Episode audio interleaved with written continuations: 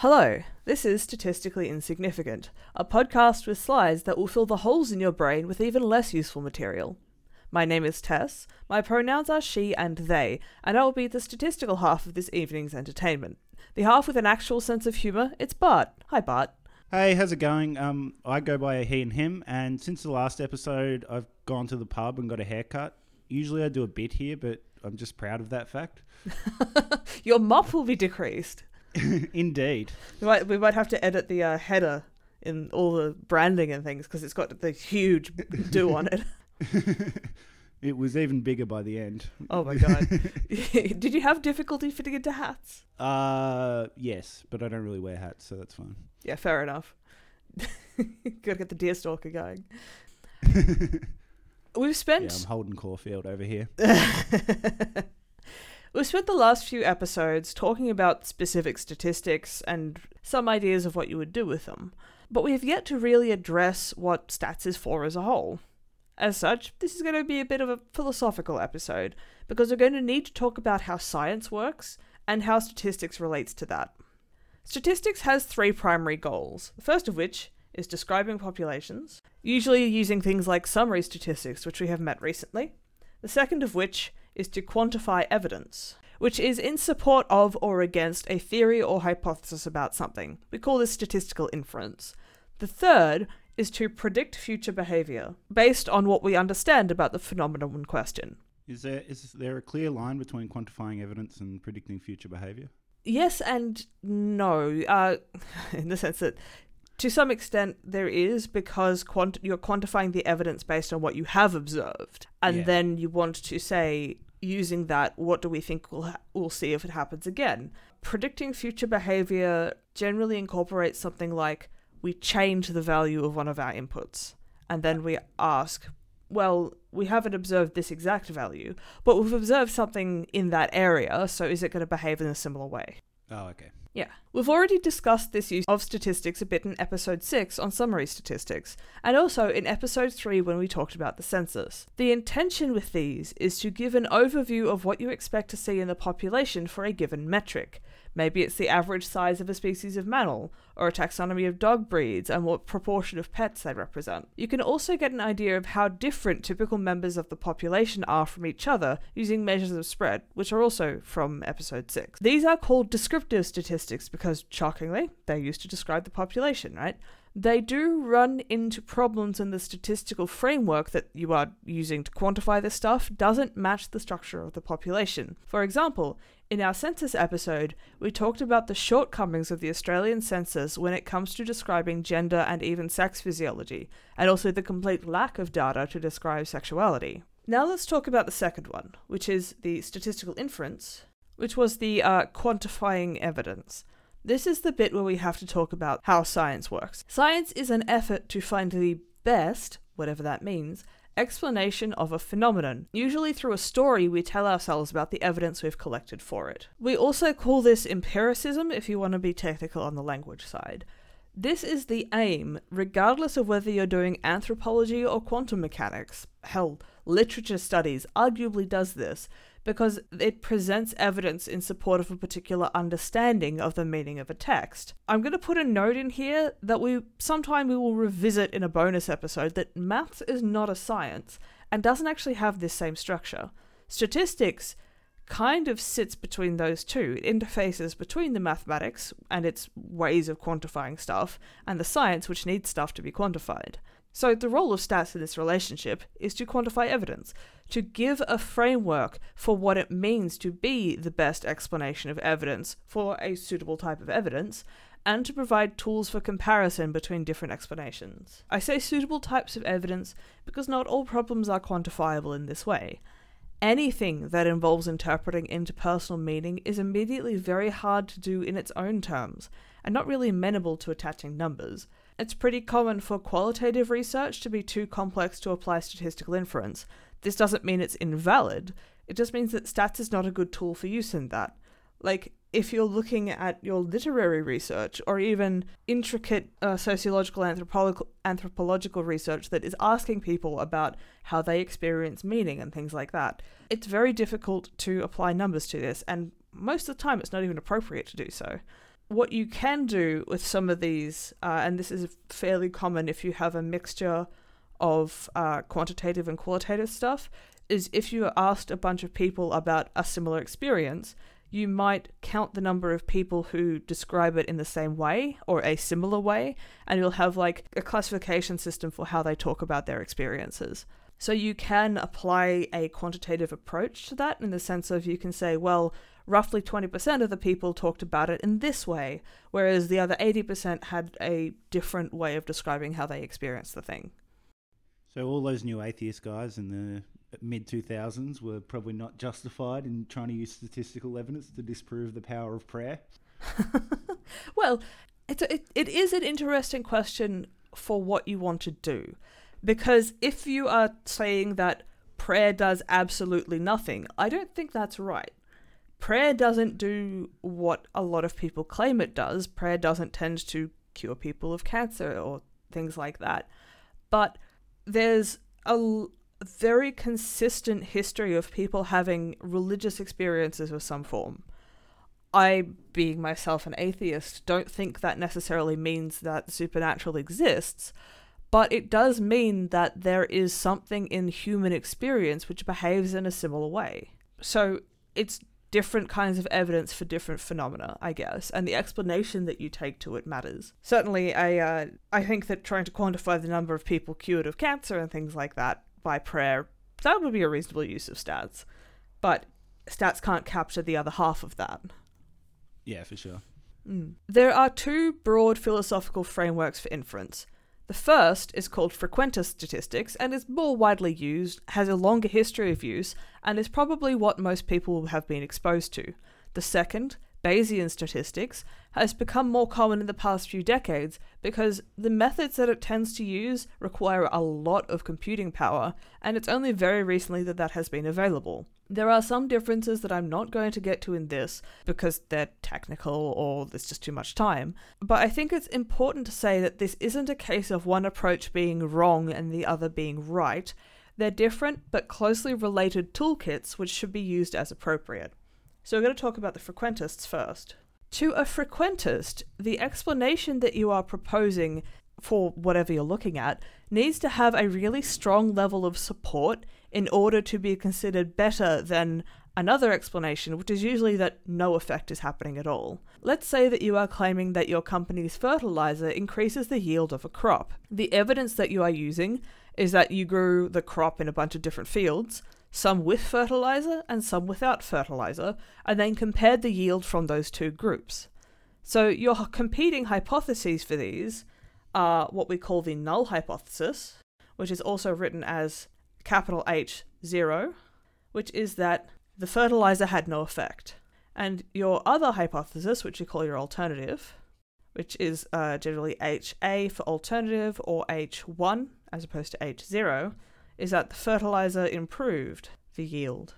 I have slightly hidden something in this, which is that no effect is not the only other thing that could be going on. Your fertilizer could be detrimental, it could decrease the value of the yield. But usually, when you are testing this within a frequentist hypothesis framework, your null hypothesis would be the change is like less than or equal to zero. So the yield either went down or stayed the same, and the fertilizer improved is the change is greater than zero. It's positive, it increased the yield. But we only really check at this point here. We are really interested in this bit. We want to know that the fertilizer works and that it can be effective for use on farms or whatever.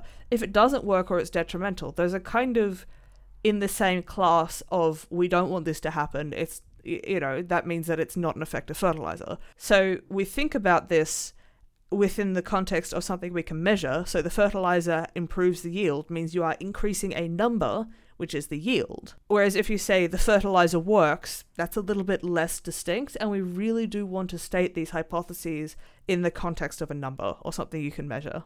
Yeah. Frequentists give really special status to the null hypothesis. You demand an overwhelming amount of evidence in order to say that the null hypothesis doesn't happen. If what you have actually observed, in this case the difference between the yields in the fertilized crop and the unfertilized crop, is so unlikely if the fertilizer doesn't work, then we reject the null hypothesis. Maybe the fertilized crop was 50% higher than the unfertilized crop. That's probably enough evidence to say that the fertilizer works. But if it's only 5% bigger, that may or may not be sufficient. That may or may not be a big enough change on the yield to make it worth using the fertilizer. Yeah, absolutely. We have ways to quantify how likely or unlikely it is that if the fertilizer didn't work, the yield has changed. If the probability of the yield increasing when the fertilizer doesn't work is low enough, then we say, actually, this is evidence that the fertilizer works. This is every bit as unintuitive and confusing as it seems.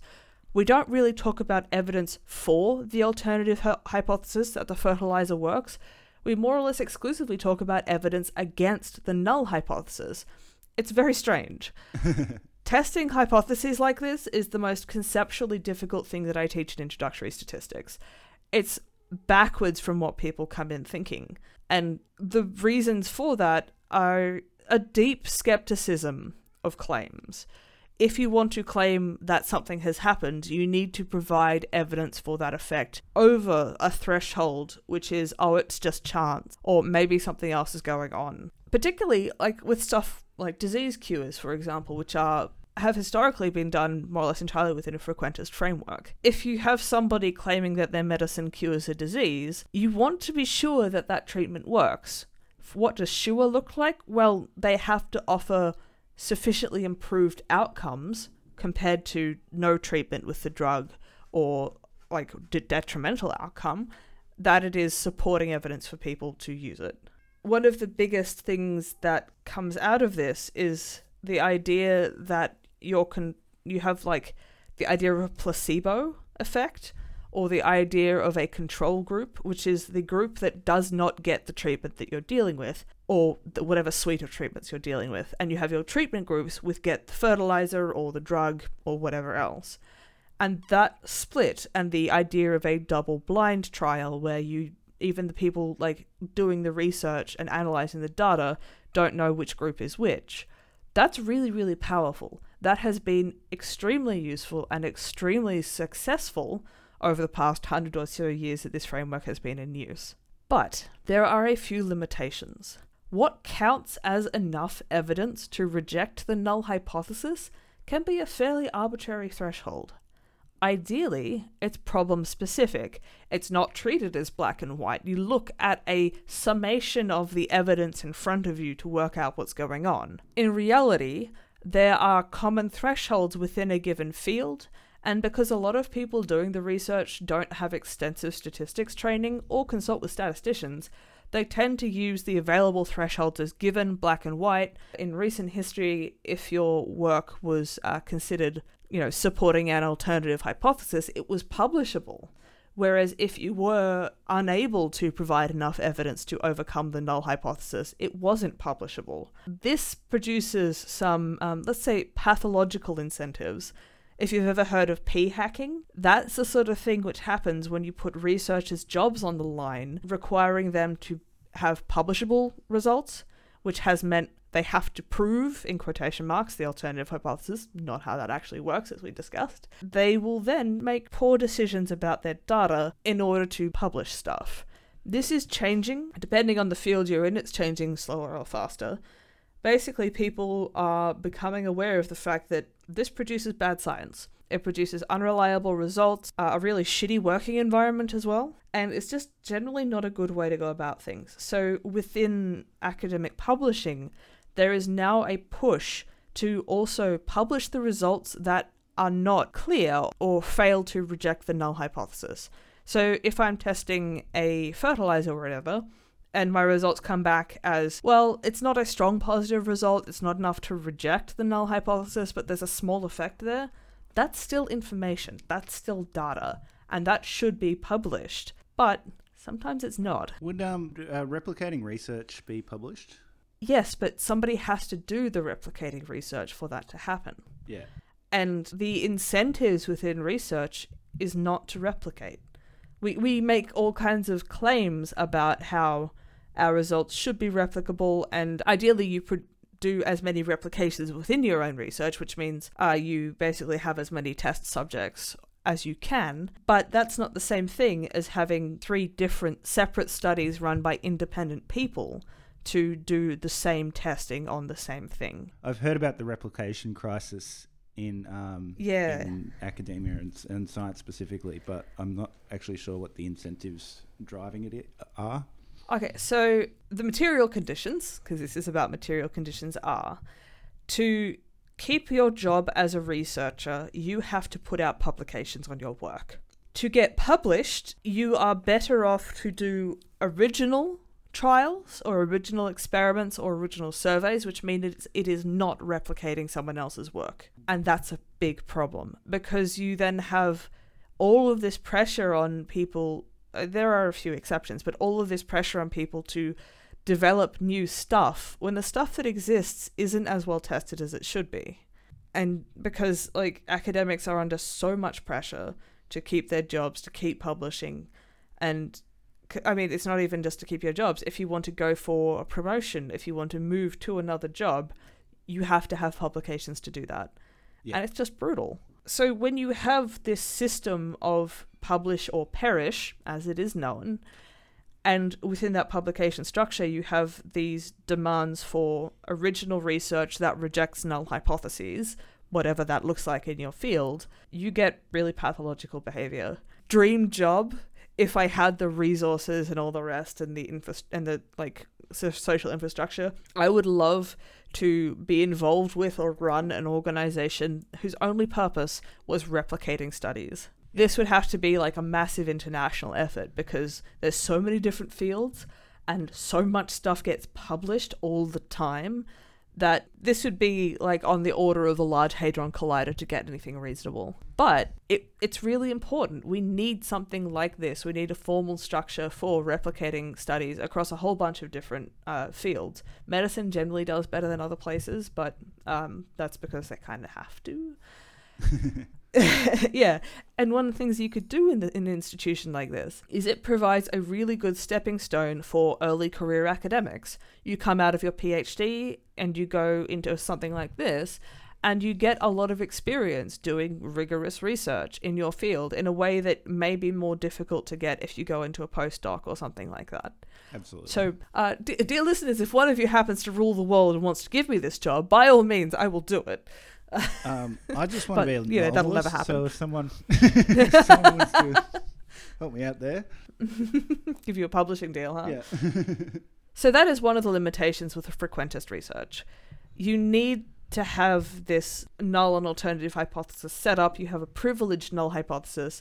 And what level of evidence is good enough is pretty arbitrary and difficult to really get a handle on. I'll do an episode sometime on p hacking and p values, but they are as conceptually difficult as this because they're intimately involved with hypothesis testing and inference, but considerably more mathematically technical, so they're a real pain in the ass to teach. The second major limitation on frequentist statistics is that if you have multiple competing explanations, this construction of a null and alternative hypothesis doesn't work. You're restricted to just two. More on that on a second. But I really do want to emphasize before we move on that frequentist stats is not bad or wrong. It has gotten us a really long way in the past century or so it will continue to be a really useful framework all over the place. It's just there are some things that it can't do, and some situations where it's not the best way to go. For those, we're going to talk about Bayesian methods. When it comes to inference and hypothesis testing, this framework does not have a privileged null hypothesis that it gives special status to. Instead, you consider the different explanations that you are interested in, which may be just two if your fertilizer does or does not have an effect, and ask which is the most likely to have produced the result that you observe. It's a little more intuitive in that sense. I say, I have these explanations, I have something I've seen. What's the best explanation of that, quite directly? It does also give a framework to quantify evidence and support, and the researcher can decide what the best explanation is given everything lined up in front of them. This is far more direct and easy to understand, but some of the maths can be considerably more difficult on the underlying side. And as mentioned, the computational costs can be way higher. There are ways to incorporate thresholds of evidence so you can recover basically the same decisions as you get from the frequentist models. You also have more options if you want to go outside of the frequentist 2 hypothesis system. I suspect that the next few decades are going to see a lot of changes in stats, and therefore in science, as these different frameworks evolve and hopefully reconcile. I think there's a lot of power in both. It'll probably be a couple of generations of work, but I think that we're looking at a revolution in statistics, which will be better off for everybody. So we're not purging the Bayesian re- revisionists. no, uh, we're not. we're not cosmologists here. we're, we're not going to do the same bloodbath that happened in theoretical physicists when the string theorists took over. so let's have an example of multiple hypotheses. This is going to be a bit artificial because often when you are doing this setup, you have bigger explanatory models than a single effect that you are testing. But let's start simple. So imagine you're developing a treatment for disease. The three hypotheses you are interested in get numbered instead of being treated as no alternative. The first one is going to be the treatment makes the disease worse. We might put, you know, quotations around that one. Number two is the treatment has no effect. And number three would be that the treatment works and reduces the disease. Arguably, what you're interested in here is hypothesis three in comparison to combination two. As mentioned, this is a bit artificial but you may also care to distinguish harm from no effect among some of your test subjects if they have other conditions or whatever.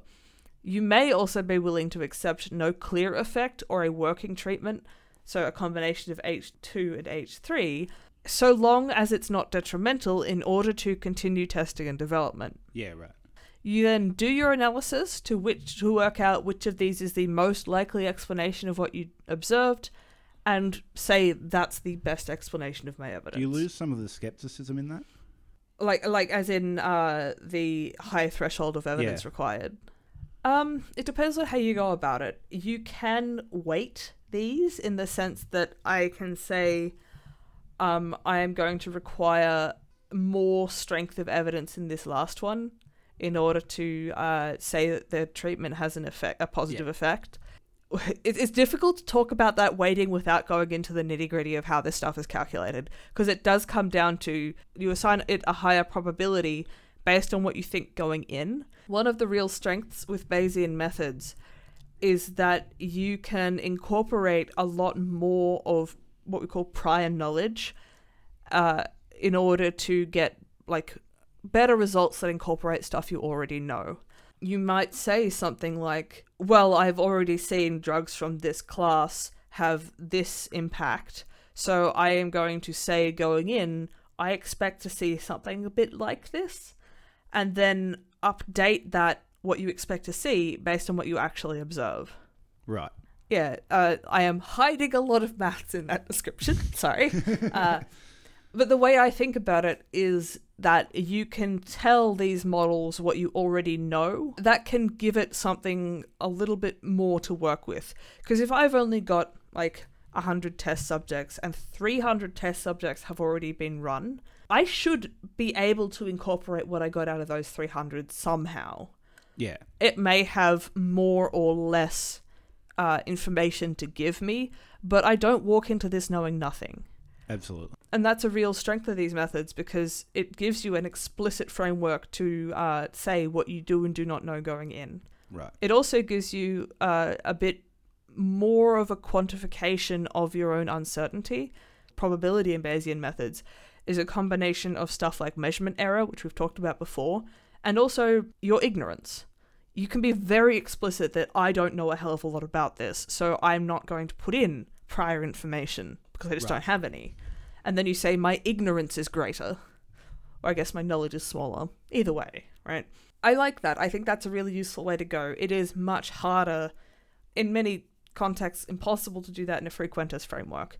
Yeah. But if you come in and you know nothing and you say, I don't have any expectations on what this is going to look like, the results from Bayesian methods and frequentist methods are very, very similar. Yes. The interpretation's a little bit different, but the numbers coming out are pretty much the same. Right. In, typical undergraduate stats, at the moment, it's mostly frequentist stuff. Uh, you you might see a couple of Bayesian subjects in your undergrad degree if you do that, but it's growing in use in like well spaces like biology. So my current research in ecology is based on Bayesian methods. It's been a bit of a learning curve because I've never done them before. once we have an explanation that we are happy with for a phenomenon, we want to use it to work out what's going to happen going forward. So this is our prediction. This might be predicting the weather based on historical records from a location and a model for weather behavior using the current conditions. Or you're trying to determine the impact that some level of vaccine rollout will have on disease transmission during a pandemic. A lot of this like prediction modeling is being shown to people who will never have seen it before because of the pandemic. Your your average person on the street doesn't really know what to do with the information, and it's not very typically very well explained. In these cases, not only does stats furnish you with predictions, ideally it should be able to quantify how uncertain those predictions are, so you can plan contingencies. You may well ask for an expected thing, so the average result, and also the worst case scenario. Climate change modeling tends to do this a lot. You'll get like average predicted result for what two degrees of warming would look like, and then catastrophic results of two degrees of warming because you don't know what's actually going to happen. You're projecting forward into unmeasured data. Another example that most people will have seen of this is voter polling. A question like, if an election was run today, who would you vote for? Projects from a sample of roughly a thousand, more or less, to a result of an election which would involve many millions of people. The error margins on this sort of thing, and these are like the voter polls that get reported in the Australian and the Guardian and that sort of thing, are usually about 2%. What this means is that if you have two parties and one party is polling at 51% and the other party is polling at 49%, these are actually indistinguishable because that 2% error of margin means that the 51% actually looks like 49, which is 51 minus 2, to 53%, while this 49 looks like 47% to 51. You can't really tell the difference between these two based on that 2% margin of error. It's also kind of irrelevant because, um, like, we don't have a system where if you just get the most votes as a party, you will win. It's based on breakdowns in seats or in the Senate, like proportions. Yeah, the so the Australian system is a little bit more um, intricate than this. American presidential elections also a little bit more intricate, despite the fact that they're not sold that way. But you can do this within a particular seat. Yeah. In which case, you you would be looking at a thousand people to represent like I don't know fifty thousand or whatever the seat size in Australia is, and that can be a little bit more accurate. Yeah. On a national scale, what you're typically trying to distinguish is like one party might have forty nine point five percent support, and the other party might have fifty point five percent support. Yeah. You can't distinguish these two numbers with a sample of a thousand people and a margin error of two percent. Absolutely. You just can't do that. So it's always a bit frustrating as a statistician to see breathless reporting on opinion polls and voter polls using these sorts of numbers because it just doesn't work like that. This also gets considerably more complex in Australia where you have multiple parties, but polling companies will still project that out to a two party preferred number based on assumed preference allocation. So you will have your two party preferred Labor and Liberal, but you've got maybe five or so other parties which also have had this question asked of them and have given estimates for the votes in those smaller things. Each of these numbers has approximately 2% error. If you combine them, the error adds up and it gets much bigger. So your margin of error on your like two party preferred could be 4 or 5% rather than 2%. Yeah. And one of the reasons that polling in Australia has been pretty unreliable over the past, let's say, decade, is because it looks like the polling companies haven't properly accounted for this error, Yeah. which is frustrating. But wouldn't you be asked the que- Wouldn't you be asked your preferences with that question? I don't know. I've never been polled like this. I don't think so. And because this is usually a one question thing so that they can get it out of the way as quickly as possible, if you're just asked this question, then you would say probably a party or a member. Yeah, true. That's not really a preference allocation. Yeah, yeah. They have to work on the assumption that Greens voters will preference Labor above Liberal, or One Nation voters will preference Liberal above Labor, or whatever. Yeah. So they have a model for preference allocation. It's not necessarily quite that distinct. It may be, well, about 80% of Greens voters will preference Labor. So there can be a little bit more complexity to it, but that estimation of 80% of Greens voters will preference Labor also has a margin of error. right? Every number that they are using has a margin of error, and they are not, if they are still quoting this 2% for two party preferred, that's not right. Yeah. Like there, there's no way that in a in a survey of a thousand people you would have two percent error when you're doing those computations when you're combining things together. It just doesn't work like that. Yeah, right. So there are a couple of ways that you can account for this. You can get a larger sample size. That can be like that's expensive. And it can be like the impact on the margin of error may diminish with your sample size growing. Like if you double your sample size, so if you go from 1000 to 2000, you'll have so much impact on your uh, margin of error. Yeah. But if you add another 1000 on top of that, you would have the same size impact as with the 1000 in the middle sampling is a weird and complex thing, as we discussed actually. but in general, like voter polling is a lot more complex than it's usually presented to be, and uh, you also have problems with sampling error. So, what the most famous case of this was an American election. I can't remember which because I didn't research this one before doing this episode. Which um, the opinion polls called up some number of people from a sampling frame which was biased towards one party. And so they got a bad estimate uh, because that sampling frame was biased and the other guy won the election. Australia's had some stuff like that, but it's not clear if it's sampling error uh, or problems like this with the error margins. Also, people love lying to pollsters. It's fun. Uh, yeah, yeah, absolutely. I mean, I'm not surprised in the slightest if you've been interrupted in the middle of something at some dickhead going, oh, which of these dumbasses do you want to vote for? like, of course you're going to lie to them. Yeah. I understand that entirely. Especially if it's Newspoll. Screw them. Absolutely. So those are our three main threads of statistics, describing a population, testing explanations of what you see, and predicting what will happen in the future. Now, it's time for the mailbag. We have here an article from the Melbourne Age. Melbourne city residents face travel restrictions due to outdated data.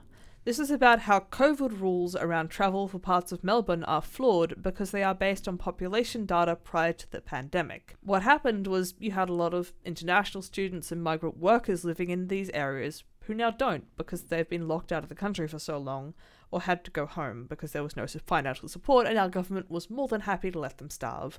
This is an interesting example where prediction hasn't worked. The government predicted the population at the current time, October 2021, based on data from June 2019. In this particular case, it means it looks like a smaller percentage of the population is vaccinated than actually have been. We're looking at the suburb of Melbourne for this, which in 2019 was estimated to have 168,000, roughly 250 residents. And in October 2021, we observed 113,400 doubly vaccinated people. If we treat this as a percentage, what we get is 113,400 divided by 168,250. We times that by 100 to give a percentage, which gives us 67.4%. But the estimates of how many fewer people are in Melbourne suburb is maybe 30,000 or so if we think about our actual population here, we could estimate that as 140,000 because we don't know, we don't have better data at this point. This gives us a vaccination percentage of 113,400 divided by 140,000 times by 100, which is 81%. So if you have thresholds for going out to drinks or whatever else based on an 80% vaccination rate, this suburb has met that threshold. It just doesn't look like it has because we're using this estimate based on older data.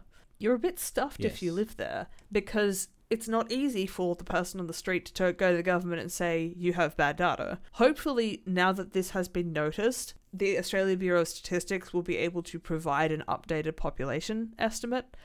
But uh, I don't know at time of recording if that has happened. So the other data sets that you might use are like the recent census that was done this. They could take it as a priority and rush the population count on the suburbs in these areas in order to get a more accurate statistic.